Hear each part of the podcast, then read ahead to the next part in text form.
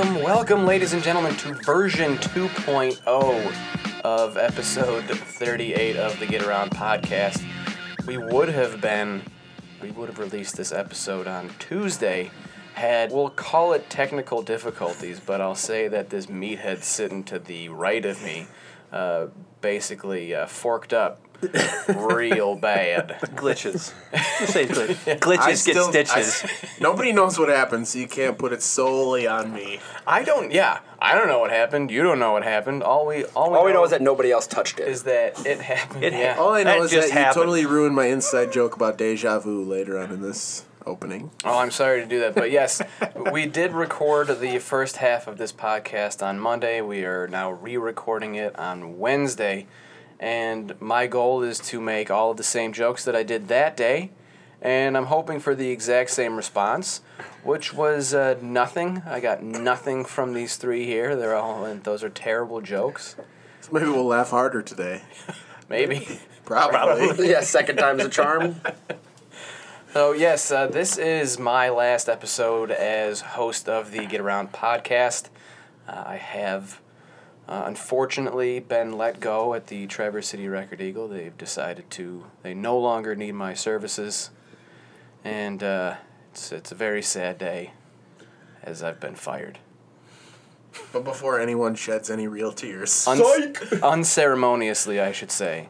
It's ridiculous. I'm gonna have myself a nice uh, Jerry Maguire moment as I walk out of the office. No, unfortunately, uh, I have not been fired. Or wait, fortunately, I haven't been fired. No, fired. unfortunately. Freudian slip. Hashtag sadness building. so yes, at the at the end of the day today, uh, Brett, James, and Jake will lovingly wrap me in a in my favorite blanket, put me in the bed of Brett's truck, take me down to the old animal hospital, and drag me in, put me on a cold metal table shave a little uh, hair off my arm and pump an overdose of phenobarbital into my veins until I drift off to sleep, and then my heart stops. I thought you were going in a completely different direction. I thought you were going to go get fixed. Yeah, yeah, that doesn't happen until marriage, I don't think so. I'm either getting fired or put down, or I'm simply leaving the podcast uh, due to a professional decision. I want to spend more time with my family, I think is what I'm trying to say. That's what all the coaches say when they've been fired, right? I'm leaving, or when they've been forced to resign, that they're leaving to spend more time with their family. That's. Pretty close. I think we've had a couple of uh, coaches say Lu- that. so- Luna and so Guinness miss you at home. they- Yeah, they do. Right now, they're probably peeing all over the place, God, getting into the garbage. God, I love those two dogs so much. they they can do no wrong. Oh, Guinness almost had, almost had a squirrel this morning. I did not want to have to clean blood off of that dog's face. Anyway, we were supposed to keep this short and sweet, and that's not happening so far. But welcome to episode 38 of the Get Around podcast. I am happy to be your host one last time. We do have a great show for you. Coming up in a little bit, we will have our prep softball fantasy draft. We'll get into some track and field finals, little St. Francis tennis, baseball districts, softball districts, and a couple of teams from the area that are going to be playing in the soccer regional final. We talk some golf finals as well.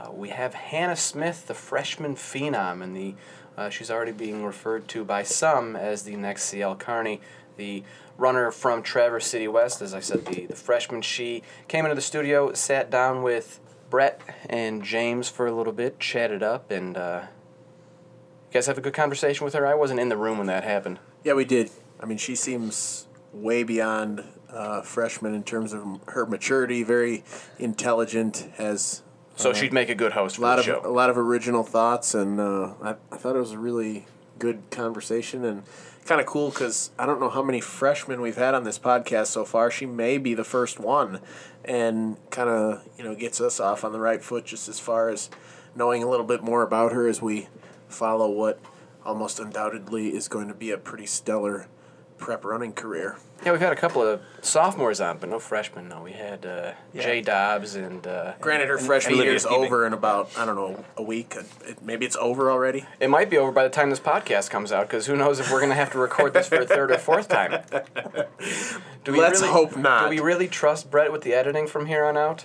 I guess we'll see. You can have it, if can, you want it. It can only get better.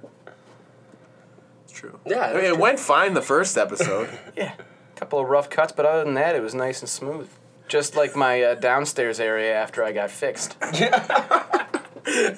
All right, so we've got the Get Around Hall of Fame.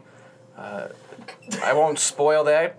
I think I spoiled it on the first go around, but You did. we got three athletes that, spoiler alert, are all going to get into the Get Around Hall of Fame, and we finally wrap up the show with the trifecta. And this week we're talking about the basketball player that you pretended to be in the backyard or in your driveway when you were shooting hoops. You know, the game seven of the NBA Finals, counting down, final seconds, tie ball game, down one, down two, whatever. Who were you at that time? Who you were pretending to be? And we'll talk about that to end the show. But before we get into any of that, let's check the heartbeat of the sports world and get into the pulse. This week's pulse is the Prep Softball Fantasy Draft. We picked the names out of the Kalkaska Rhinos winter hat that we have uh, decorating this office with uh, a lot of our other paraphernalia or memorabilia. Probably memorabilia. Memorabilia is the right word on that one. Memorabilia. I'm, I'm gonna go with paraphernalia. I like that a lot better. That and You are you are moving to the news side. You know, that is true. full time finally. That So- should have uh, we should have put that on our uh, spelling bee list. Although paraphernalia is not a s an athlete's name, I'm gonna have to come back and host a spelling bee made when you guys made up do that somebody's again. name.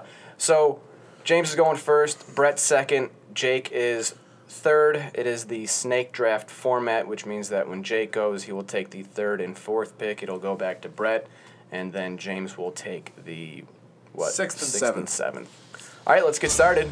Number one. I know that there was some conversation between Brett and James about whom Jimmy James Cook was going to take.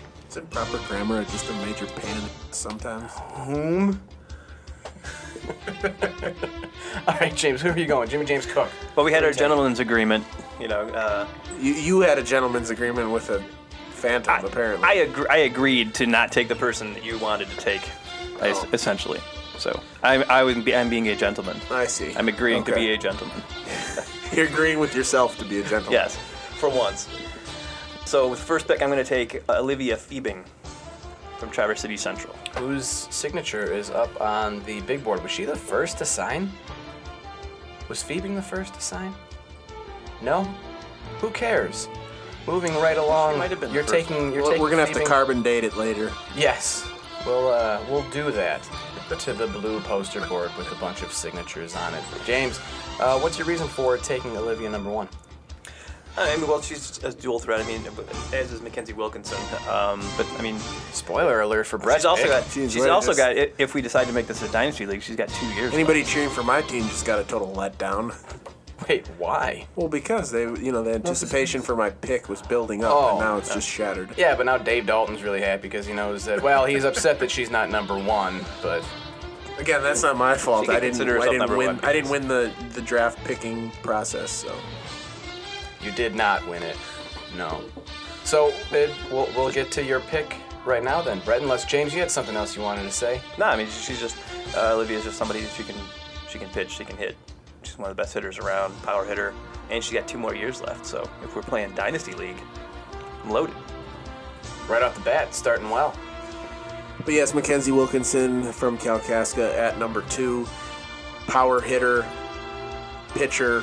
And in this draft, we are sort of making the designation of who is a pitcher.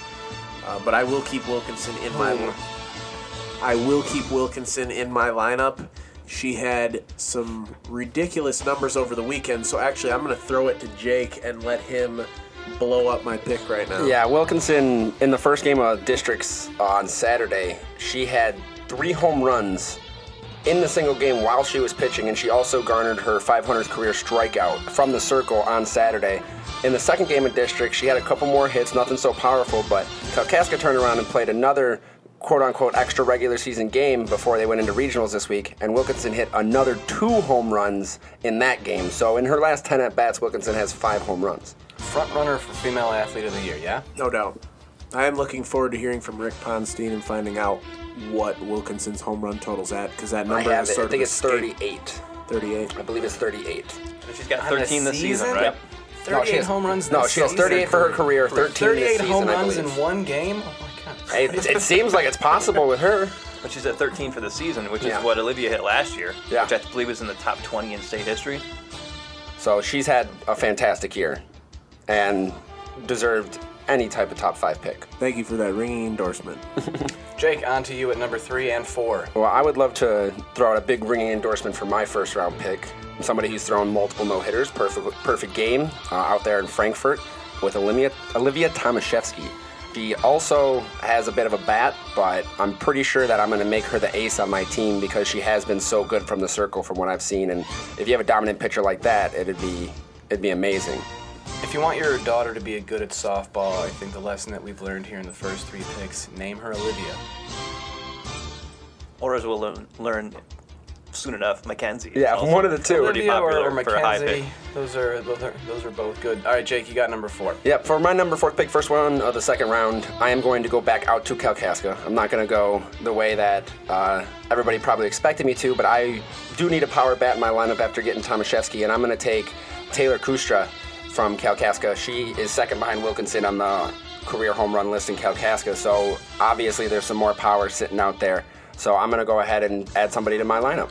Brett, number five. Yeah, I'm gonna snag my next pick from Traverse City Central, and that's Hannah Hull. She is just hit after hit after hit all season long. She's in double digits for home runs as well. And, yeah, and she's got a little bit of power too. I'm duplicating my snarl from the first time we did this draft. Ah, Yes, because it's not. Uh, I did steal a few. Jump, you know, right ahead of you. Stole a few of them. Hmm. yeah, this isn't uh, as organic as it was on Monday, but I, I hope all of you listening uh, are still appreciating it. James, you've got six and seven as we continue to roll right along. All right, I need to get some power hitters here, so I am going to go with Haley Myers from Frankfort, who already has double-digit home runs this season. And, and then I'm going to go with Lauren Ross from Benzie Central, who uh, also has uh, has put up some nice hitting statistics this season while playing shortstop when she's not been pitching. What's more valuable in a softball player, pitching or hitting? I mean, obviously you have your dual threats, ones that can do it both. I mean, I personally think, I personally think that pitching is more. Do you want to know, go back and ask that question again? Sure, I can. Or I can just make a joke about that. Uh, that, that beeping right there is how much time I have left before they take me to the vet. The closer they get together. Yep. so close to being dead. It's just the rectal thermometer saying it's ready right before they uh, fix you. At number eight, I'm gonna take Traverse City West, Brittany Steimel, a freshman, a really good arm from the circle. Uh, she's probably going to anchor my three-player rotation. I thought you said you were, I thought you were gonna say that she's going to Anchorage. That's a crazy place to play softball. All right, Jake. Two picks back to you. I am Yeah. going to dive back into the Frankfort well and make three You shouldn't Frankfort. dive into wells. It's very dangerous. One, you shouldn't even go into wells, but diving in, that's that's just really irresponsible. And your But- name's not Timmy. If a dog, I mean, if the dog isn't around to, to bark, you're, Yeah, because the dog is dead. We've already done. We've already Put the established dog to this. sleep. There's no one out there to save you. poor Lassie. Okay. All right, so I'm gonna, like I said, I'm gonna go back to Frankfort, and in these top, you know, put three Frankfort players in the top ten. Um, I'm gonna go ahead and take Natalie Bigley. Uh, she's done amazing things out, and you know, Frankfort's just been a solid team all year. Um, I know they got a bit of a shorter porch out there, but she's hit for power, and she's done plenty of multiple hit games and a lot of extra base hits. So I, it's another person I'd like to add to my lineup. All right, and then with my next pick, I'm going to go out to just south of here, go down to Kingsley, and take another pitcher for my rotation with Ali Gedicke. Uh, she's done an outstanding job, and she's been the ace for that team the entire year, pitching back-to-back double headers all the time. So I definitely would like to have her on my pitcher squad. I don't like that pick at all, Jake, and mostly because that was going to be my next pick. But But this has already happened. It's like when you watch a movie the first time, you're like, oh my god, that was amazing. Then you watch it a second time. And you're like, I saw that coming a mile away. Brett, it is back to you. Unfortunately, you don't get AG on your team, but who do you get? Yeah, I'm going to take Charlevoix's Hannah Solomon. Uh, we haven't gotten a lot of calls from Charlevoix softball this year, so I'm kind of making this pick based off of the season she had a year ago. But she hit over 660, had over 40 stolen bases, and even though this is a bit of a positionless draft, that's the exact type of production that you want out of a leadoff hitter. So that's where I'm going. James, you've got the next two picks at 12 and 13. All right, we, we, we teased the Mackenzie thing before, so I'm going to take the second one, which is Mackenzie Leach, Kalkaska pitcher. Any uh, relation to Robert Leach? Probably. Maybe. I don't think so. No, probably not.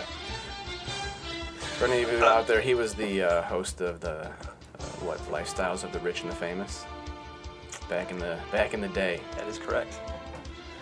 Two Uh, so jokes sh- that only James would get. Showing our age, buddy.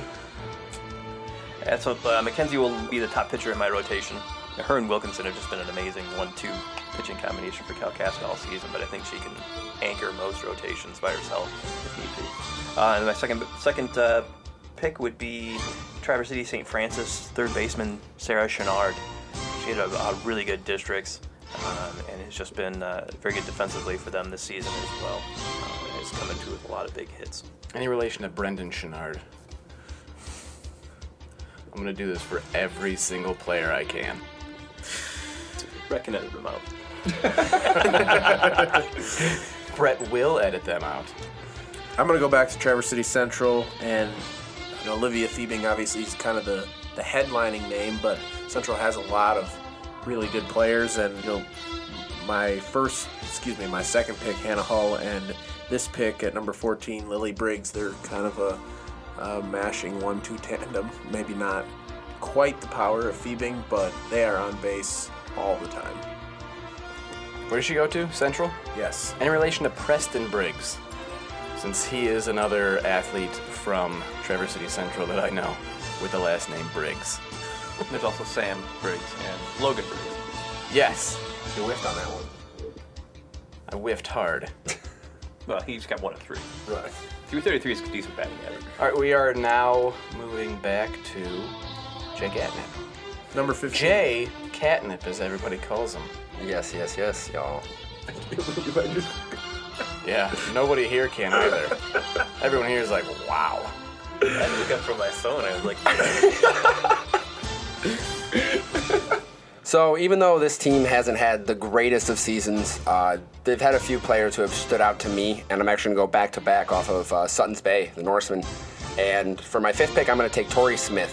Uh, she's probably been their offensive star this entire year, and multiple hit games. You know, I was just looking at a couple where she had three, four RBIs. So definitely somebody you'd like to have in your lineup. And even off of a team, I think they finished the season at like nine and 16, but they she put up numbers all year. And what it was is just the defense just could not keep up for them. With the other teammate off of this team, uh, from Sutton's Bay. I'm going to go on to the defensive side and add another person into my pitching rotation with Grace Perriard. Uh, she's been their ace this year, and she's she's done pretty pretty well. So it's another person who I think would be really good to round out a uh, starting rotation. Any relation to Doug Perriard? That's a fact. All right, Brett, back to you. I'm gonna roll out to Benzie Central and add a second pitcher to my rotation. This player could certainly be in my lineup, but Macy Kunkel from Benzie Central, she's been, well, all world for the Huskies so far this season. And you've got a song playing in your head right now because of a line that I just used. I can tell. Yep. What song do you think it is? Roll out. Wait for it.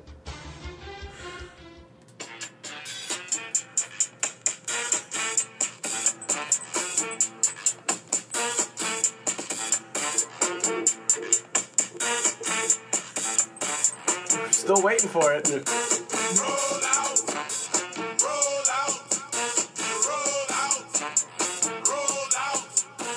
Just put Brendan in his happy place.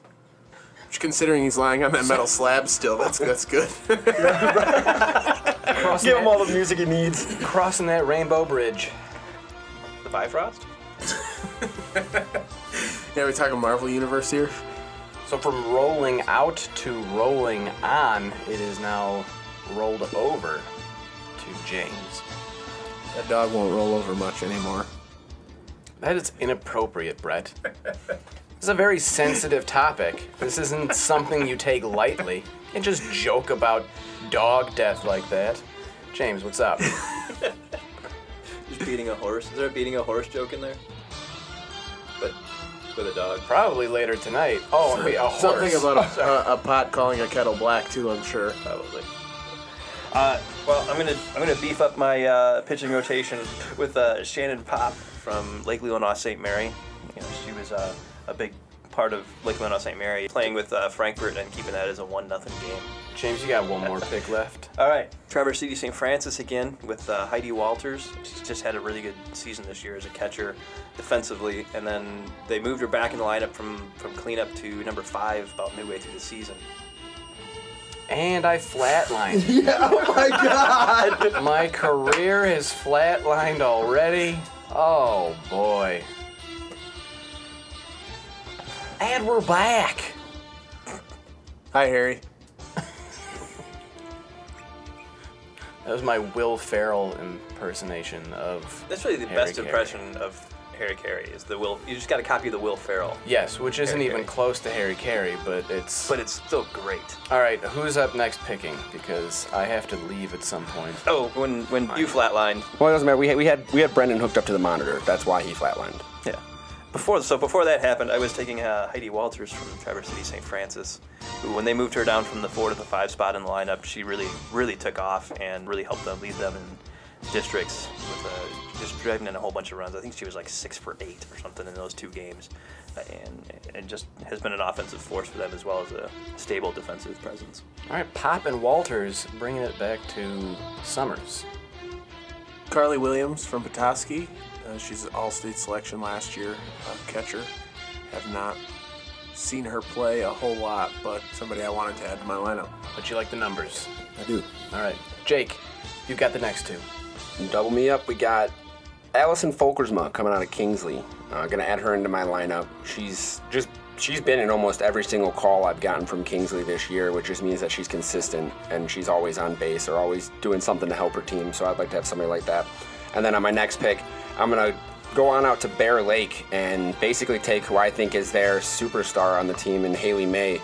You know, she she pitches, she hits, she does all of it for him, and every time that I've seen something from her, I've been actually quite impressed. I'm surprised that she slipped this far down into the draft, so I'm, I'm really glad to be able to take her here. Back over to Brett At number 23, I'm going to take with Kingsley's. the 23rd pick in the Prep Softball Fantasy Draft. Brett Summers takes. Maddie Alger from Kingsley. Any relation to Nate Alger? Probably. Maybe. Definitely. Wait for that origin story a little bit later on. Definitely, maybe. Ryan Reynolds Probably. and Elizabeth Banks. Nailed it. Right? Definitely, maybe. Wait, wait. Yes? Ryan Reynolds and Elizabeth Banks in that one? Doesn't matter. Let's keep moving on. It's a movie. There's a movie called Definitely Maybe. Continue, please. Someone someone make me stop James talking. at 24 and 25. Thank God. All right, I'm back. Okay. All right, I'm gonna go with back-to-back catchers, and uh, Kalkaska's Ayla Gustafson. Uh, she hit two home runs as well in districts, in addition to all the ones that Wilkinson hit, and, and it's just been pretty solid for them all season. And then I will go back to Lake Leelanau St. Mary and take a second player from the Eagles as well in uh, Alexandra Kurt, who's just been a, a player that's just she had a really great season last year and has continued that this year. Brett, I'm going to add another power bat to my lineup, and the run on catchers continues as I select Frankfort's Keziah Stockdale. I, I don't have an any relation joke on that one, so right over to uh, Mr. Adnick. Tig. You're not gonna say Tig? Son of a. Unreal. Way to go. Ah, man, getting uh, getting forgetful in my old age. In dog years, I'm. I don't know how old I am, but Ancient. whatever whatever 33 times seven is. There's a reason you're Any- flatlining. Anybody want? Anyone? Anybody want to do quick math? Uh, feel free to go ahead. But Jake, you are up next. Alrighty, so with my next two picks, I'm gonna go back out to Benzie Central. Um, I, I don't have anybody off the Huskies on my team yet, but there are, has already been a few selected. Uh, but I'm gonna take Lauren Nordbeck Um, another one of those Huskies who has led them to, I believe, it was a 20-win season. They had a, they've had a pretty good year. Uh, didn't quite make it as far as they wanted to, but it was definitely a solid performance. And then I'm going to go back into uh, Traverse City and go to Traverse City Central and take uh, Jessica Beeler. You know, I've had a chance to watch her play at least three or four times this season, and she's she's definitely done what she's needed to do to help the Trojans push as far as they did. I'm uh, roughly based on if you're you're uh, kind of uh, projecting this out. I'm roughly about 250 years old in dog years. 231. Well, 231 if like, but I'm close to being 34, so it's got to be. Like another four or five years. 231 would be the area. There's got to be, be a be pro the area a, a proration that you have to take So into yeah, if. I was 231, I am. Uh, I'm, I am at a 231. All right, so let's see. I'm 231 years old. All right, I'm So, gonna. yeah, 250 is way off. Not math. We're words So people. it's so hard. Left brain, right brain type of stuff. It's okay. I'm lucky if I have half a brain. Man, you're gonna and you're gonna have to start figuring out millage rates. yeah, I'm like millage. Is that like a type of porridge? Is this a- are there like oats and shit? All right, come on, move on, Papa Bear. Next pick. I'm gonna go back to Kalkaska, uh, where my first pick originated, and uh, take another Blazer and Kayla Kavanaugh, just another on-base specialist that uh, would be great for the bottom of the order to avoid any kind of letdown. Jake or James, whomever is picking. Uh, yeah, I'm gonna take another uh, on base person that just gets just gets on base a lot. Will probably be at the top of my lineup if we did an actual batting order, um, which would be Lacey Benton from Kingsley, and then uh, my second one would be uh, Jenna Grandfors from Benzie Central, uh, center fielder, very good defensive center fielder, and also gets on base a lot, so can be somebody who hit the number two spot. Second to last pick for me, and I am going to join Jake with a Bear Lake selection and take Abby Cross, who may, in my opinion, be more the offensive juggernaut of that Lakers team, but we're splitting hairs here, so I'm happy to have her on the team. No need to split hairs. It's a very difficult thing to do. Unless uh, you don't condition, then you get split ends. But all yours have been shaved off for the Yes. Yes. Smooth out my. Jake. Alrighty, so with my last two picks in this inaugural fantasy softball draft, I'm going to go out to Central Lake uh, for the first one. Nobody's been taken out of that school yet, but I'm going to take Gabby Fernandez. With the calls I've gotten, I've definitely been been seeing enough out of her to put her towards the bottom of my lineup, and like James said, getting on base enough to be able to, or, or even Brett, not to have a liability in the lineup at all. It's really nice to have somebody like that. And then with my last pick, uh, since I do believe I have such a solid team, um, I'm gonna go with another player from Kingsley, somebody who I consider to be one of my favorite names in the spring sports season, and Lark Jankowicz, and that'll round out my squad. And you know, I, I already really like the way it looks. Brett, you gonna finish things out?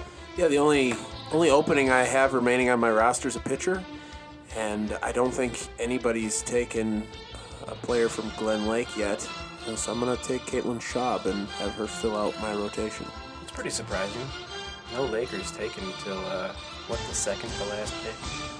James, wrap up this draft. Schaub's a good pick there too. I mean, she can hit the ball too as well. Um, with the, la- uh, definitely not Miss Irrelevant, but with the last pick, uh, I will take from Grand Traverse Academy, which is another school that we haven't had anybody selected from. I will take Sydney Broderick, um, another Any young relation player. to Matthew Broderick? Probably not. I'm guessing no. Uh, another young player, she's only a sophomore uh, and, and will only get better as, as the season goes on. But she uh, hit very well for them, pitched was their top pitcher all season, and uh, it's just another good player. She'll be the, the third pitcher in my rotation. That's gonna wrap it up, guys. You want to mention any other players that uh, kind of got left out in the uh, the wind a little bit that could have made the list? Yeah, there's a lot of them. I mean, you know, with my last pick, I had to take a pitcher because I needed a third pitcher. But I mean, there's Leanne Endress from TC Central, Addison Letts from Manton, Shaylee Waller from Bear Lake. I mean, she uh, may be one of the fastest players around here. Yeah, I'm really surprised that she wasn't picked. Oh, yeah, she has two or three stolen bases all the time. Yeah, I was. That was surprising to me. Coach Waller's probably not too happy about that. I'll be getting a call from Garrett, maybe. Lauren Johnson from Traverse City St. Francis, Darcy Danzer from West, another Kalkaska player, uh, Angela Iott, Uh, Glen Lake's Aubrey Rice, Sutton's Bay's Laura Hersey, another Trojan from TC Central, and Haley Williams. Yeah, I mean, there's still plenty of girls out there. You know, there's Katie Beeman and Frankfort. I mean, there, there's so many good softball players in our area that we could have done four or five people in this draft and still been able to have full stack teams. So that, that says something about the area up here. That's fun, boys. It's nice to. I enjoy the drafts. Unfortunately, this is my last one, but I mean, I can always come back as a moderator, something like that. Or no, I'm not coming back ever, not even as a guest host. Yes, you will. Yeah. It's inevitable You almost. will. Well, I am You'll actually have to. Uh, You'll have to when we go on vacation or something. maybe, probably. All right. Well, uh, I do have to step out for a little bit, but I'll be back for the second half of the podcast because, you know, uh, that part did not get lost in the editing process where Brett screwed up. Uh, so that was still recorded on Monday. This, of course, on Wednesday. But uh, I'm leaving to go attend an adult graduation ceremony. Have fun. I shall, Drive safe. We will anxiously await your return. just like my dogs. We're going to pin a few notes to the bulletin board, and our first topic will be the track and field state championships that happen on Saturday. Of course, most of you probably know uh, Traverse City Central and Traverse City West combined for two Division One state titles. Cassidy Henshaw from the Trojans in the high jump, jumped six nine PR, second highest jump in school history, and Eric Labonte in the 100 meter dash, 10.66 time, kind of stunning everyone, maybe aside from his own teammates, with that performance. And James, you, you had a column today, I think, kind of detailing how incredibly special this was for these two schools to have two state titleists. I mean, pretty rare thing. Yeah, it's actually the first time that Traverse City has had two or had multiple state champions at the Division One Class A level. I mean, we've had you know quite a few from St. Francis, um, but yeah, first time ever. Uh, you know, the MHSAA uh, records only go back to 1978, and in all that time, uh, Traverse City's never had more than one state champion in any one season. Um, so this is the first time with multiple ones. Uh, I mean, only, there's only been 13 in that span and what six of those are in the pole vault in the 1980s when Traverse City Central was really dominating that and uh, won the, the pole vault title six out of seven years. Yeah, Henshaw's performance was pretty incredible. Uh, not only did he win the title in the high jump, but he was all state in three events, including the long jump and the 110 meter high hurdles. Labonte was all state in his second event in the 200, which actually kind of set the stage for his 100 meter performance because his preliminary time in the 100 wasn't very good. And he decided to make some adjustments to his starting blocks and he, he ended up having a much better start in the 200 and that carried over into the 100 and he, he led that race from gun to tape Yeah, and uh, you didn't really mention this, but there was even a free press story late last week that outlined all the people who they thought were gonna be able to pull away with state titles in Division One all the way through, and they didn't even mention Labonte. They they put five, six, seven guys ahead of him, didn't even give him any love, and then he came out and stole it. So that just tells you that he, I guess he kind of blew expectations away. Maybe not for us up here, because we have seen him run the 10 7 ones and the, the 10 8 2s and all this stuff like that, but this is the best time that we've seen him run all year. You know we had three other individual state champions as well in division three boyne city's jacob ager won the shot put with a throw of 59 feet 10 inches uh, fellow rambler anna harmeling won the girls pole vault with a height of 11 feet 6 inches and Manton Zach Flint won the boys pole vault with a height of 13 feet 6 inches. So a pretty good showing as far as northern Michigan is concerned last Saturday. Yeah, when I was doing some of the research for that column, I noticed uh, I, I basically went went back and did every state champion that we've had back to 2000, boys and girls in every division, and I was surprised there was one. There's just a ton of them, but I was surprised at how many there are in the pole vault. That that like this area has uh, just a disproportionate almost number of pole vault champions. Yeah, Uh, only what including Henshaw and Labonte in Division One, you had thirteen champions, and six of those were pole vaults that came in a stretch of seven years. Yeah, yeah, all back in the '80s, and then the one year that they didn't win it, they were second. Well, I mean, if you just think about it this way, we got two D three students this year winning the pole vault. So I, there's there's been plenty more, you know, and it's it's obviously an event that has for whatever really reason. elevated. Yeah, really elevated in the northern Michigan area. Traverse City St. Francis also had a stellar weekend. They finished runner up at the Division Four state finals for the fourth time in six years, and their number four singles player, Paige Davies, completed an undefeated season and won the state championship. Jake, you had an opportunity to talk to Coach Paul Bandrowski as well as Miss Davies. What level of excitement or enthusiasm over how the weekend went did you get from them? Of course. Well, Bandrowski was actually very pleased with second place. You know, they went into that second day having a chance to get, get the state title, but they had all of their girls. Nobody got knocked out before the quarterfinals in the state tournament. They they scored points in every single flight. Where even if they had a bye, they won their first first one or two matches and got points in every single flight. So they got into the quarterfinals, and you know they had uh, four different flights going to the semis, and two of them going to the finals. With Paige being the only one to come out with the individual state championship. But Bandrowski was thrilled, and he said, with what what tennis has had with what has happened in tennis at Traverse City St. Francis over the last decade or so, it has really piqued an interest. And now, even with the size of their school, they had 40 girls come out for the tennis team this year, which was enough to field three full teams. And you know, really one in he said one in four girls at Traverse City St. Francis are now playing tennis, which is a huge amount if you're talking about for having such a small school. And then, but I, when I talked to Paige Davies, you know, she was really, really excited about it, but she also seemed really determined just to come back and do this all again. She actually transferred from Central to Traverse City St. Francis during her, right at the beginning of her freshman year, so she was unable to play tennis last year. And she said that that really kind of put a chip on her shoulder, so she wanted to come out and prove herself this year, and she never dropped a match. And all the way through the state finals, she never dropped more than two sets in a match. And so she really dominated her way all the way to the state championship. Like you said, undefeated season. And she, she said she didn't set out thinking that was going to happen, but now that's basically what she wants to happen going forward through her career. And she's only a sophomore. So the big thing that Bandrowski said is they lost four seniors, but they got four new freshmen and a couple sophomores who came out of this team and have just made them even better. Yeah, and when I was talking to him on Friday after the first round, he said that this was the first time in in program history that they had ever had two points out of every flight at the state finals. With so many girls participating in tennis at St. Francis, I suppose anything is possible, but I would imagine that after Ms. Davies' performance this season in the state championship at number four singles, she won't be at number four for long. I would guess she'll be moving up. On to baseball districts. We had six district champions emerge from last weekend's baseball districts, perhaps the most riveting, Traverse City Central in their win over Traverse City West.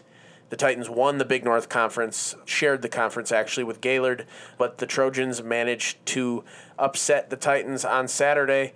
Traverse City St. Francis beat Manton, Boyne City beat Charlevoix, Gaylord St. Mary beat Wolverine, Glen Lake beat Lake Leelanau St. Mary, and Frankfort beat Onekama. Jake, you went to that Central West baseball matchup. What what did you think there? Was it did you feel like it was an upset? I, personally, no. You know, I've actually had the pleasure of watching these two teams play each other a couple times this year, and they split during the regular season. You know, West kind of put on a show the first time, and then Central kind of scraped it out the second time. But this game wasn't so much a scrape by the Trojans. Sam Schmidt went on the mound. He really did pitch a gem. He didn't strike everybody out, but he kept the ball low, kept the hitters off balance, was forcing a lot of ground balls, and TC Central's defense just showed up. And, you know, Coach McDonald told me that's what they've been relying on all year is their defense and having such a solid back line to be able to give people like Sam Schmidt, who may not throw 10 or 12 strikeouts in a game, but can really, you know, temper the dangerous lineup that the Titans have because they have a lot of power hitters and they have a lot of guys who have uh, potential and a couple guys who are going to play college ball as well. So I don't I don't really think I saw it as an upset. I know a lot of people think it probably was because what TC West has done over the last few years up here, you know, making the semifinals a couple years ago and having a solid team. But, you know, when I saw TC Central take them out, I, I would have guessed at the end of the day that TC Central won that game and they were not handed that whatsoever. James, you were at the Kingsley district where Traverse City St. Francis uh, captured that title. Not exactly a big surprise that the Gladiators emerged there. What was the feeling like after the game when you spoke with head coach Tom Passanel? Uh, yeah, well, I- pretty much asked him right after the game. I said, "Is a, is a district title to you guys no big deal because you went to the state championship game last year?" And he said, "Yeah, you know, we're proud of the kids and what they accomplished, but we have bigger bigger goals than a district championship." And uh, you know, getting back to that state championship game is obviously one of those goals. Um, they actually got a, a tougher game in the first game of the districts, I think, uh, from Kingsley. Pushed them to a five-one game. You know, kept it reasonably close, and and then in the second game they shut out Manton. I believe it was thirteen and nothing for the championship. One fewer district champion as far as local teams are concerned from softball, but Kalkaska, St. Francis, Boyne City, East Jordan, and Frankfort did all emerge victorious. Again, Traverse City St. Francis was, play, was playing in Kingsley. You saw a little bit of that softball district, James. They knocked off Benzie Central. That was a little bit of a surprise, was it not? Yeah, I think that's as big of a surprise on the softball side of things as uh, as people may be surprised at TC Central beating TC West in baseball. You know, St. Francis really started off the season not well. Not you know, they- they were three and eleven. A bunch of those games were losses by mercy. Uh, a bunch of them were to bigger teams because they had a pretty pretty t- competitive schedule this year, uh, but they still weren't winning games and uh, had several of those that weren't close. Uh, in the second half of the season, they completely turned things around. Uh, finished the season 500 at 12 and 12, and uh, or 14 and 12 now after districts, and been beating who I think everybody thought was the favorite in Benzie Central in the final, in a game that that wasn't particularly close either. Just a couple of more items on the bulletin board this week. Soccer, girls soccer, Traverse City West did get beat at home by Midland in the district championship. Their season coming to an end for the second year in a row at the hands of the Chemics. Jake, you were there for that game as well. TC West have a chance to win that game? Oh, they definitely had a chance. They they jumped out to the lead early when McKenna DeVries elevated in front of the net on a corner kick from Maya Dean, and she had like a header slash chest goal, and she it was it was beautiful and it really lit up the Titans. But the thing was, is after that the Chemics just locked down, and uh, they scored on a penalty kick late in the first, and it just really turned towards Midland's way the rest of the way. And you know, when I was watching, I think it was really just a case that Midland was the better team. Uh, they didn't let TC West get past half very often, except for maybe the last 10 minutes of the game when they were already up by a goal. But that's just because TC West was pushing and pushing, and Coach Chelsea Avery was like, "This could be the last 10 minutes of your of your life. Play like it." And that's TC West went out and they fought and they fought and they fought. They put some shots on goal late in the game, but it just nothing could get in for them. And I think they felt better about this year because last year in the same spot they lost five to zero to the same team. And you know, Coach Avery told me that this team has been special in what they've been able to do. You know, they went undefeated in the Big North Conference this year, and they really have had a stellar season, even to their own standards. They just really thought they were going to be able to get past Midland this year, and it just wasn't their time. So, I mean, it was a great season, and they still have a lot of young talent with like Jalen Dublowski and Maya Dean and all these young girls who are coming up through the program who are going to keep them as a powerhouse over the next couple years. It was not the Titans' time. That was not, however, the case for Petoskey and Elk Rapids, both of which emerged with district championships, and now having already played the first round of regional play, have advanced to regional championship games that will be played Thursday. Uh, Petoskey defeated Mount Pleasant in the district championship and then knocked off St. Clair in the regional semifinal. Elk Rapids defeated Charlevoix in overtime in the district final and then went to penalty kicks against Houghton Lake on Tuesday and won PK's 3 to 1. A little bit of a reversal from a couple years ago when in a regional championship game against Montrose they lost 5 to 4 despite a uh, dominant effort in an albeit scoreless regulation in overtime 2 years ago. So the Elks and the Northmen will be playing for regional championships in soccer. Yeah, Petoskey will be taking on DeWitt uh, Thursday night at uh, 6 p.m. in Mount Pleasant. And Elk Rapids will be taking on North Muskegon on Thursday night at 6 p.m. in Cadillac. So that game should be uh, one that a lot of area fans should be able to get to. North Muskegon has not lost a game this season, according to the MHSAA. They're 20 and 0. Our last item of business golf regionals, which took place last week. Uh, Traverse City West qualified as a team in Division One for the state championships. Gaylord qualified as a team in Division Two. Cadillac's Aiden Raphael qualified individually in Division Two. Charlevoix is sending our lone Division Three participant to the state finals, led by Spencer Hans, 73 at the regional tournament. And we've got three local teams in the Division Four state finals, which will certainly make that tournament something to keep an eye on. Frankfort made it, led by Will Newbold's 83 at regionals. Leland made it, led by Nate Ball's 81, and Suttons Bay returns yet again behind a 75 from Thomas Hersey. And, and one interesting thing about that is TC West and the, you know, their scores that uh, they didn't, they didn't have anybody shoot in the 70s, but they also didn't have anybody shoot out of the 80s. Their entire team was within a couple of strokes of each other, all in the mid 80s. Incredibly consistent, and you can you can do some damage that way, even if you don't necessarily have somebody vying for medalist honors. Yeah, And- at these at these finals, I mean, regional and state levels, it's you know you're going to win a title not necessarily on your number one guy. You're going to win a title based on your number four guy. Yeah, and just to speak about consistency, you know, down in D four with those three schools, you know, we've seen great golf out of especially those three guys who we mentioned with, um, with Will Newbold, Nate Ball, and Thomas Hersey. You know, in D four, you know, they they've been golfing against each other all year, and there's been multiple times where they're all flip flopping right in that top three. And you know, it's really kind of a toss up who's going to win it, who has the best day out on the golf course. And they've all been impressive this year. And I, I believe Hersey's low this year was a 66. I believe Nate Ball's low this year was around a 72. And um, Will Newbold was right in the same area. So they all have the potential to shoot at or under par, especially even in the state championships. That wraps up the bulletin board. Brendan mentioned earlier in the podcast that we were lucky enough to be joined by Hannah Smith in studio, the phenomenal Traverse City West freshman runner, and we'll give a listen to that interview now.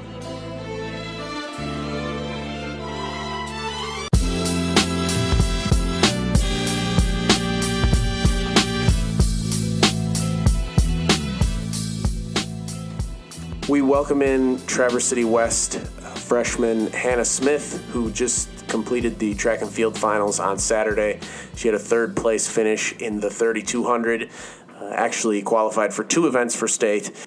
Welcome. Thanks for joining us in studio today, Hannah. Thanks for having me. Should we use the term phenom? I mean, I think it, it's uh, aptly applied. Yeah.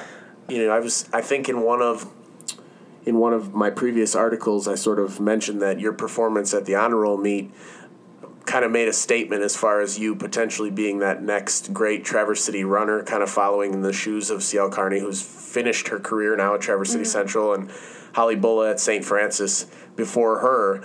So I guess we'll start there. Well, what are your thoughts of being compared to those two girls?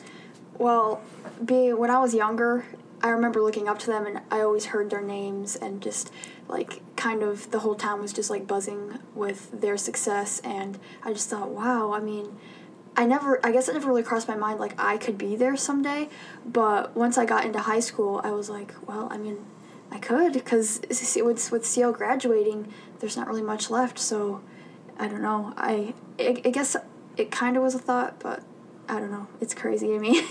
even though you weren't necessarily thinking of filling those shoes, were those girls providing you with motivation when you were in middle school or even earlier? oh, absolutely. Um, I remember watching some races where they were competing or where I had raced and then I'd watch them and I'd be like, I'm like nowhere near where they are. Like they're just so much more fit than me. So I, they're, yeah, just the thought of it, it kind of scared me. like I could be, I could be that, but I don't know. Now it's it doesn't really seem like that big of a deal to me anymore. How big of a deal was it for you the first time you raced head to head with CL in, in a varsity race? Uh, I guess I could say I was kind of intimidated, um, just because she has such a reputation for herself, and she had a really good cross season. She was runner up, um, state champion. So that knowing that she has that kind of success was like, I knew that she was going to be difficult to beat. And the way that she races, I didn't really know how to feel going into that. So that was another thing that I was kind of nervous about. I guess to stay on the theme of feeling pressure coming in, you know, a lot of times over the course of their career, girls' times will stay constant or even get slower as they get older. Does that add pressure to young runners when they're coming into high school, or is that not something you think about? I've seen it before in some of my teammates, not from my team this year, but um, in the past years when they were younger, when I was in like fifth and sixth grade, I was on a different team. and now they aren't having as much success as their potential looked like when they were younger. And personally, I've never really thought that it would happen to me just because I feel like if I stay committed and dedicated, that I'll just have the progression of getting faster. So hopefully that'll continue to happen for me. All right. Well, again, third place finish at the Division One state finals in Kentwood on Saturday. Uh, you ran a time of ten thirty three point six two. That was a PR, uh, if I'm not mistaken. yes. How did how were you feeling going into that race, and then how did a third place finish and that time match up with your expectations? Well, going into it, I really wanted to get all state. That was my main goal, and I knew that to get all state, my time was going to have to be underneath 1040 or very close to it, and that in itself would have been a PR for me. So I knew that I was going to have to really push myself to get to where I wanted to be. And getting third, I I did not expect that. I was just expecting to get top eight, which is all state. And if I would have done that, I still would be over the moon. But the fact that I was able to get third, it just it blew my mind away. I surprised myself. Did you come into the season with these kind of expectations, or did your confidence and your expectations grow as you kept having success so early in your career? I ran indoor track, so I had a couple base times, and I actually went to nationals. So I competed on some pretty high levels before the season. So I had some expectations for myself as to where I should be time wise, and also compared to the rest of the athletes. But before that, no. So how, how about as far as that first meet? Because you set the school record, the first varsity event as a Titan. Is that something that you thought could happen, or was that a surprise? Well, I had already ran faster than that indoors, so I kind of thought, you know, as long as I just do what I did then, I'll have it. But it was still kind of surprising that I ran as fast as I did because that was an outdoor PR, and it, when you run indoors, you have perfect conditions, and everything is more secluded into a smaller area. So it was still pretty good. What was the reception that you got from your teammates and coaches, Coach Diane Goss, after you set that school record in your first event? I mean, even though maybe they probably knew those times coming in as well, uh, that you'd run pretty well, that you had a chance to do that. What? How excited were they? What was the What was the emotions like of that? Uh, they were just over the moon. They were just so happy and proud of me, and just you're a little freshman and you did it. We're just so proud of you. They were just, they were overjoyed with me. What were some of the other uh, performances at the state finals of some teammates, maybe some other TC Central kids that uh, that you were able to watch at the finals in between your event? Er- I watched Eric obviously, and he did well. And um, our four x eight team, I didn't watch obviously, but um, we got eighth and we made all state, so that was kind of like the highlights that I personally saw. Um, I didn't. I think we our rest team had a relay. A relay. I didn't watch that though because I was just re- relaxing and resting in the tent for most most of the meet. But I I think they did pretty well. You said you watched Eric's Eric's race when he won the hundred Yes. meter title. What was that like watching a, a teammate do that? I mean, uh, I don't know. It's been a long, long time I think since a kid from up here has won the hundred meters, uh, boys or girls. Um, so what was that like being able to watch that? that it was just it was invigorating. Just ever my entire team was just screaming the whole way because it's such a short race it was only 10 seconds. So it's just the pressure and just like the intensity of the moment. Everyone was just like freaking out. And then when he crossed the line we all knew we did it and everyone was like jumping up and down and like going crazy. It was like the most like exciting moment probably i've had in a very long time As I mentioned before, you had an opportunity to run the 1600 as well. If you could just kind of explain to our Audible viewers what went into that decision of not running it, because obviously qualifying was probably a pretty big deal. And you had just broke five minutes for the mm-hmm. first time at the Record Eagle John Lober honor roll meet the week before. Well, I knew that if I ran both of them at the state meet, it was going to be very difficult to get all state in both because the times and the places for each are super competitive, especially in the mile. It's it's super tight, and so I knew that if I did both, I was gonna have to like. It was going to be close. And I just didn't really want to take the risk of not making all state in one of them because of the fatigue or because just I missed it by like just a little tiny hair. So I just decided to go with a 3200 because I told myself my performance at the honor roll meet it was it was very good in my opinion. It was better than like I thought I could do almost. Um, I broke five, which is my goal for the whole season. So I told myself just just go for the 3200, get a really solid time, and guarantee that you can make all state because you know that you won't have the fatigue from the mile. So I think it was a really solid decision what I did because I PR'd very well. Yeah. Do, do you think it would be a good idea if they had the state finals over two days to be able to split some of those up so they could maybe do the mile one day and the two mile another day and split up like maybe discus and shot put? Some of those events that are pretty common for kids to to uh, to overlap in. I've never really thought about that. I don't really know like how my fatigue would be like a day after. I feel like it would maybe be better, but I don't know. That's a really good thing to think about. I've never ever considered that. Yeah, there were there were uh, well at least one other athlete who kind of ran into a similar thing. Uh, Cassidy Henshaw. The high jump took so long. He told me that he then had to go and do all three jumps consecutively in the long jump, and so he was hoping for maybe a higher finish than what he had. He was still all state in all three events, events, which is crazy. But if he didn't have to make all three attempts in a row, you know, maybe he does post a, a, a better jump. So that is a interesting question, mm-hmm. James. I, I think it would be interesting if they just if they just split up some of those like events, you know, and just have a few of the events Friday night and the rest of them Saturday. It, I think I think it would be kind of interesting. I think you know to split up the mile, two mile, because those are pretty much almost always the same kids. And same thing with discus, shot put. You know the the two hurdle events, long jump, high jump are almost usually the same people and stuff. And I think it would maybe be a little more reflective of uh, those events. Might give fans a better opportunity to see a little bit more of the track meet as well because the way it's currently set up, I mean, there's so much going on at I one time. Nobody can watch like- everything. yeah, it's like impossible. Be better for you guys who are at the meet too. You'll be able to wa- maybe be able to watch more of your yeah, teammates. exactly. Like I hardly ever get to watch like anybody else because like I'm trying to rest because I ha- oh I have more events to do. But if it was the next day, I could be like, oh, it doesn't really matter. I can be out here supporting you guys. Hmm. So one thing that I kind of just thought about as we were talking about all this was obviously you're shooting for your best times in your events by the end of the season. So when you set your PR in the 1600 at the honor roll and then you set your PR in the 3200 at the state meet, is it hard to maybe back off a little bit or take a break? Like, don't you want to just continue improving those times and keep training hard through the summer? Or, but I mean, you do have to take a little bit of a, a rest, don't you? Yes, and I have the intention to continue to improve. Um, but I know that in order to continue to improve, I do have to take some chill time and downtime. Otherwise, an injury could happen or I'll get burnt out, and that's one of my fears is that ever happening, and I don't want that to happen.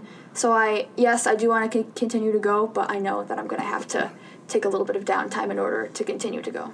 So, how much of a break or a slowdown will you take? I mean, will you go cold turkey for a few weeks without running, or do you just uh, ease the mileage or, or ease the pace a little bit? Or how do you go about that? And then when do you pick it back up again? Well, um, I'm just gonna try to get through school for now and exams and all that. So I'm just gonna do. I'm just doing easy runs here and there. Not a lot of no like intense work and heavy like mileage pace stuff like that.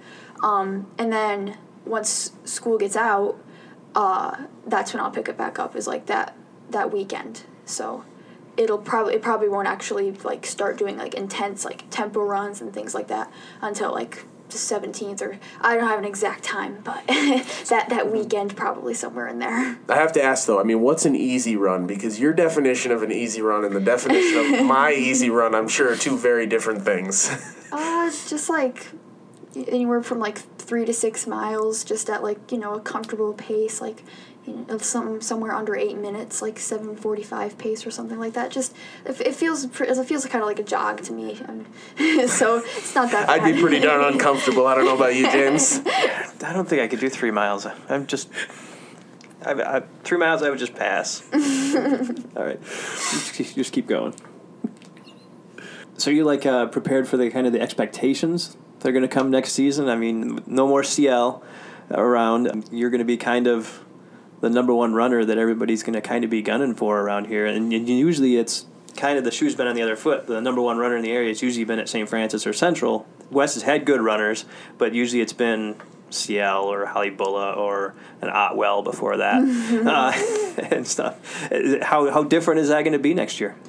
Um, I think it's going to make people more excited to come and like watch or just like you know look to see what's going on and check the paper and oh she did this she did that. And I I don't know what to expect like with um like support from the opposing schools and like opposing teams and stuff. I don't know if they're gonna like see me as like a enemy or like a rival if they're gonna like support me and be like oh she's from west and she's doing well i'm assuming it's probably gonna be the, the rival thing but Are you okay in that role? Okay, being the rival, being the target? yeah i like it it, it makes it more competitive Cross country seems to be one of those sports though where people outside after the race is done are pretty friendly with each other and, Oh, and tend to get yeah. along pretty well. Uh, it- it's kind of like kind of like hockey maybe in that way. Uh, the hockey players around here off the ice seem to get along really really well, but because like we had what like, three really good runners a few years ago. They all ended up going to Michigan State together and running at Michigan State and you know good friends all that. Uh, just kind of an interesting thing with cross country, especially probably girls cross country. Yes, I think the boys maybe get a, a little more rival, a little more of a rivalry between them. Have you noticed that? um i feel like it gets really like more aggressive with guys and like they can tend to like joke around with each other but then it turns into more of like a violent thing. Like i'm gonna beat you. Oh really? Yeah it's like that's it turns into that type of thing with guys. And with girls it's just like oh good luck today. You're doing well or something like that.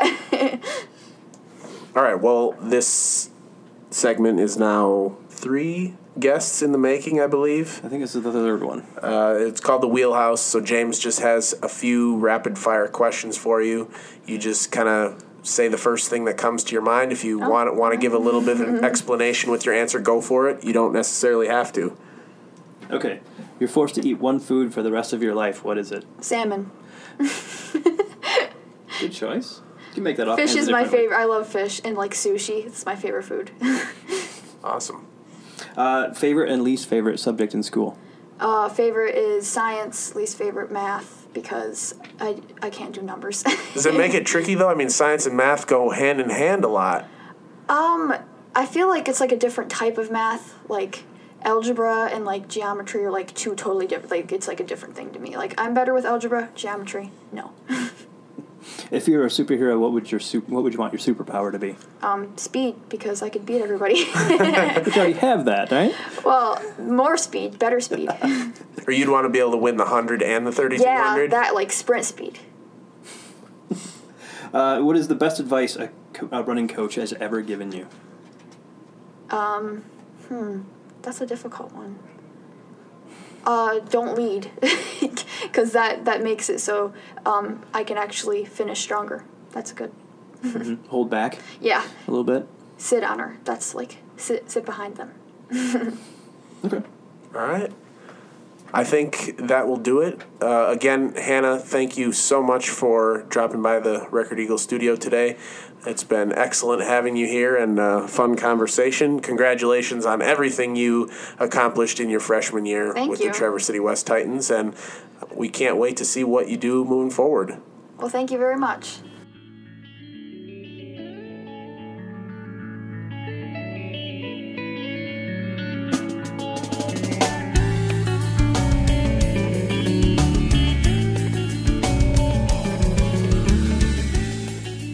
Another big thank you to Hannah Smith for joining us in the studio. Uh, I would imagine that she's got three very bright years ahead of her. Let's move on now to the Get Around Hall of Fame. Is Hannah Smith in there already? If not, Yes. she will. I'm almost certain that Okay. She was in there it. early when Yeah, she Hannah, broke the record. Hannah Smith has been in it since I started on the podcast. all right, so no She was my surprise. there. candidate, I believe. All right, so yeah, no- and we all voted for her unanimously. No surprise there, but we do have three track and field state champions. Eric Labonte and Cassidy Henshaw would be going in, obviously, but they got in last week for their performances in the Traverse City Record Honor Roll meet, which is now what the John Lober, Record Eagle John Lober. the Record Eagle John Lober meet. On a roll meet. Yeah. Honor roll is still in there too. It's So a we've pretty got- long we've name. A long name. Yes. Why don't you just? Why aren't we just calling it the the John Lober meet? Is it, do we need the record eagle in there to for a little advertising? Uh, yeah, well, we're the sponsors. Yeah, we put it on. Well, that, we, there, we there pay for the we pay for the medals. The John Lober meet sponsored by the Traverse City Record Eagle. Sound that's rolls off the tongue a little bit better than the Record Eagle John Lober meet.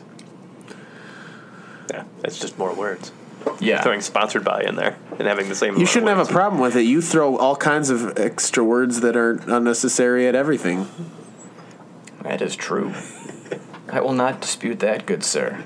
But let's go over our three candidates, the state champions in track and field. All three of them are getting in. Spoiler alert. I was gonna say you made that one really easy, but we're gonna induct Jacob Ager, Anna Harmeling, and Zach Flint. Those are the D three state champions in track and field. Once again, Jacob Ager won the shot put with a 59-10 toss. Anna Harmeling won the pole vault at 11 feet 6 inches, and Zach Flint also won the pole vault at 13 feet 6 inches. So, congratulations, guys. Well, short and sweet, that's just how we like it. Congratulations to those three for getting into the Get Around Hall of Fame. The highest honor other than being drafted in the girls softball fantasy draft. Actually, no, it's a, it's obviously a higher honor than that. It is the most prestigious Hall of Fame It's in a all real, of it's a real club. It's not fantasy, it's a real yeah. club. All right, let's move on to the trifecta, wrap up this show, and wrap up my career as the host. I know we're all getting very excited Cue that, the swan song. that I am soon to be out of here. And as I said at the beginning of the show, uh, Brett, you actually came up with this category. Why don't you go ahead and explain it? You probably can explain it a little bit better than I could. So we're adopting a classic backyard basketball scenario. Game seven, possession of the ball, clock's winding down, down a point. Who are you as a child taking that game winning shot? And the crowd goes wild. Toni Kukoc from the Chicago Bulls. That's who I'm going with. Actually, that's not true. Uh, this is the only part that I'm actually participating in, although I participated in a lot of, of the other part. I just can't shut my mouth. But Steve Kerr, that's who I used to pretend to be uh, on my basketball. I had a half court in my backyard uh, that my dad was gracious enough to uh, to put in himself or to install himself. But yeah, it was always Steve Kerr from the wing, uh, three pointer, uh, and I would always count down. You know, three, two, one. I'd let go. I'd make the buzzer sound, and more often than not, I missed. So then you just hit rewind and try it again. Exactly. Yeah. I also play around the world by myself. Anybody else do that? I played a lot of basketball by myself. You could just pass it off as practice. prepping for when you had an opponent. There it is. It's That's- practice. That's what it is. It probably We're is. talking about practice, man. talking about practice. Ta- practice. it probably isn't for the lack of friends that I had or have. But Brett, who are you? Kobe Bryant. I mean, this is why I hate this. Oh, Of course, it's gonna be Kobe. Like It that's, that's all Kobe. it is. Kobe is the only person I ever wanted to be was Kobe.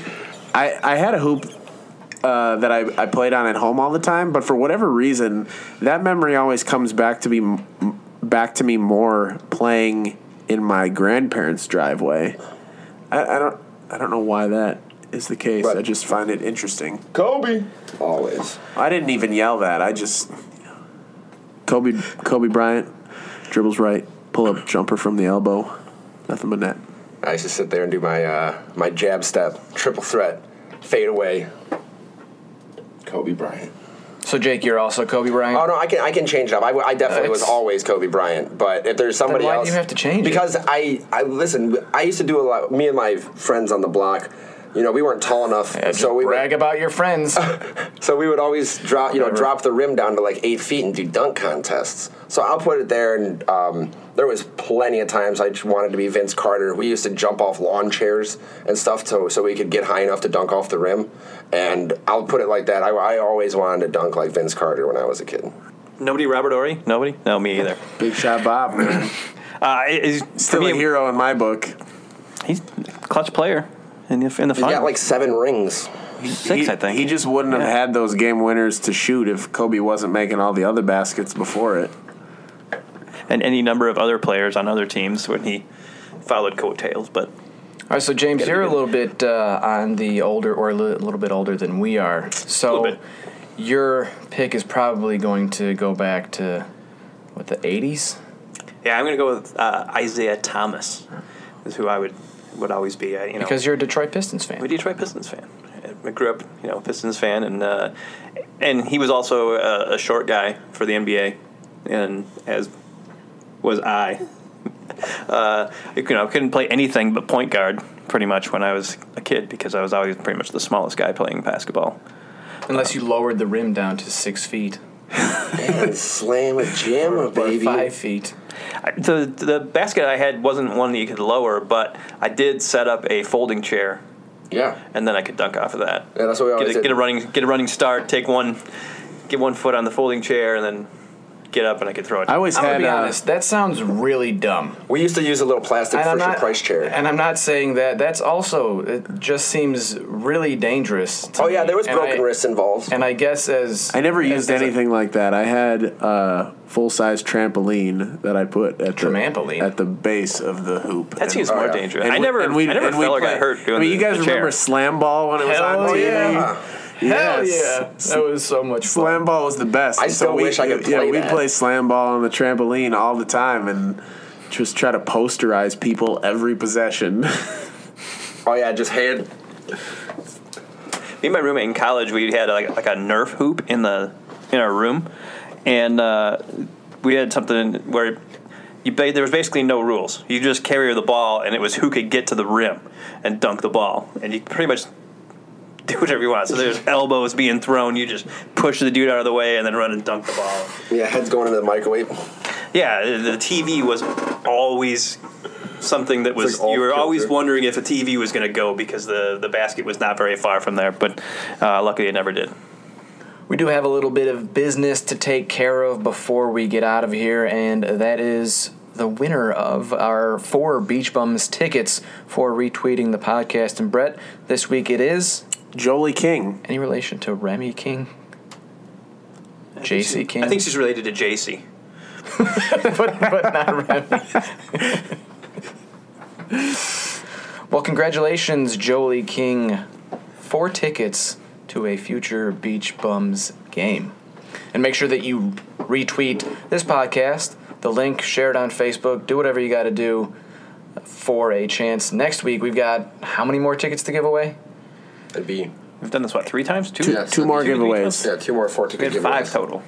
Yes. Okay. So we've done it three. This was the third. So we got. All two right, more. so we've got two more before we get back to movie tickets, and you guys are going to have to find your own because I'm not donating mine anymore.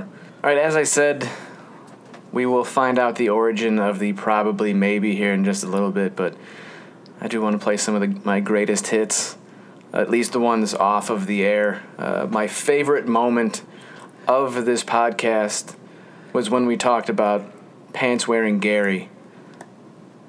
Throw out our Jerry Angers right now, or Angers, or Angers, or Angers. Angers. Yes. Andrews? yeah. Jerry. I, I also did not Gary. wear. I also, Gary, did, Gary Angers. I also did not wear shorts to the game like uh, like Jerry did this week as well. He must be a cold-blooded animal if he's able to stay out in that weather and wear shorts. I don't I don't know what it is that that guy. I don't know if it's at this point it's just a like he has to do it. Like if someone sees him wearing pants, they're gonna be like, "Oh my God, what's wrong with him? Is is Gary okay? Is Gary Angers okay?" Gary, you're wearing pants. I've never seen that before. That's his evil That sounds- twin. that That's his odd. evil twin. Is pants wearing Gary is his evil twin. Oh.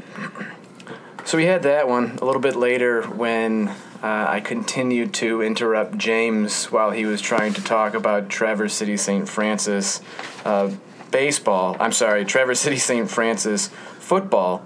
There was one point where Brett just had enough of me. They've been able to beat teams this year uh, with without having to go deep in the playbook. Holy shit. I finished it though. I finished it. Screw you! I finished it. All right, time now for the origin of probably maybe. And this is when we were talking about the Well, before we found out that they were the Wykons, we were talking about Iron River, West Iron West County. West Iron County. Yeah.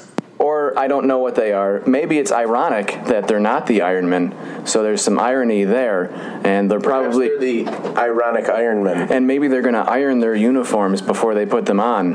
I would I would imagine they do that, right? Probably. Maybe. This podcast is so off the rails. The greatest moment in podcast history is James's probably maybe. All right, and one last one before we get out of here. This is again Brett completely fed up with me after I had interrupted him with laughter uh, when he was trying to talk about Stevenson For about the hundredth time. for about the 100th time. You can't do that. Turn around. Pick your mic up off the table and talk into the wall. Stevenson's had a good season. Uh, I've been voting on the eight man panel for most. For fuck's sake, Brendan. Get your sh- together. Holy fuck.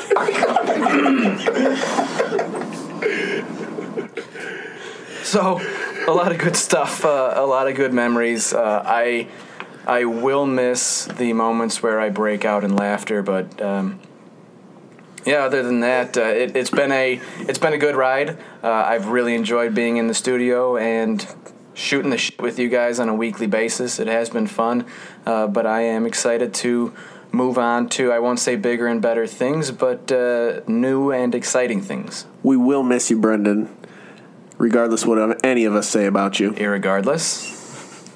you uh, you were the true founder of this podcast. yeah, this is my baby, and I am putting her up for adoption. Like a, just like a, a used puppy. Yeah, this was this was my baby. Uh, it was it was, you know, something that we had talked about from the moment that I got here, and then Nate gave us the go ahead. We started off with uh, one tiny mic in the center of the table, and now we're sitting here with a sound mixer, four mics, and uh, really rocking it out. And I am very excited to to hand it off to the guy that I trust the most to take over the hosting duties, and that's Brett Summers. He's been uh, fantastic the entire time, great insight into sports, and uh, he's he's made for this job, and I trust him completely in taking over as the host. Thank you. I appreciate the trust and the And the torch. nomination. Oh, it's not a nomination. it is it is a slam dunk. But before everybody gets teary eyed, it's not like you won't ever join us on the podcast again. It's possible I won't. I'm thinking that maybe when I'm not here, that it'll be uh, Mr. Atnip who uh, whose mic is no longer connected to the soundboard. So uh, if he tries to talk, we won't hear him. Which I think is a good strategy going forward for you guys, but whatever. so, all right, that is going to do it. Unless James, you want to say thanks? I imagine, I imagine you'll be filling in here and there. I mean, we got vacations, we got furloughs, all that kind of fun stuff. We're- Yeah. We'll be shorthanded every now and then, so. Yeah, I guess I'll have to, but I've got board meetings to cover. Cindy, that is uh, that'll wrap it up. Episode number thirty-eight of the Get Around podcast. I couldn't even make it to forty. Unbelievable. Uh, but thank you so much for listening, our Audible viewers. Signing off one more time. I've been your host, Brendan Queeley, in the studio with me, Barry Arturo Summers, Jimmy James Cook, and Jake Atnip. Thank you for listening.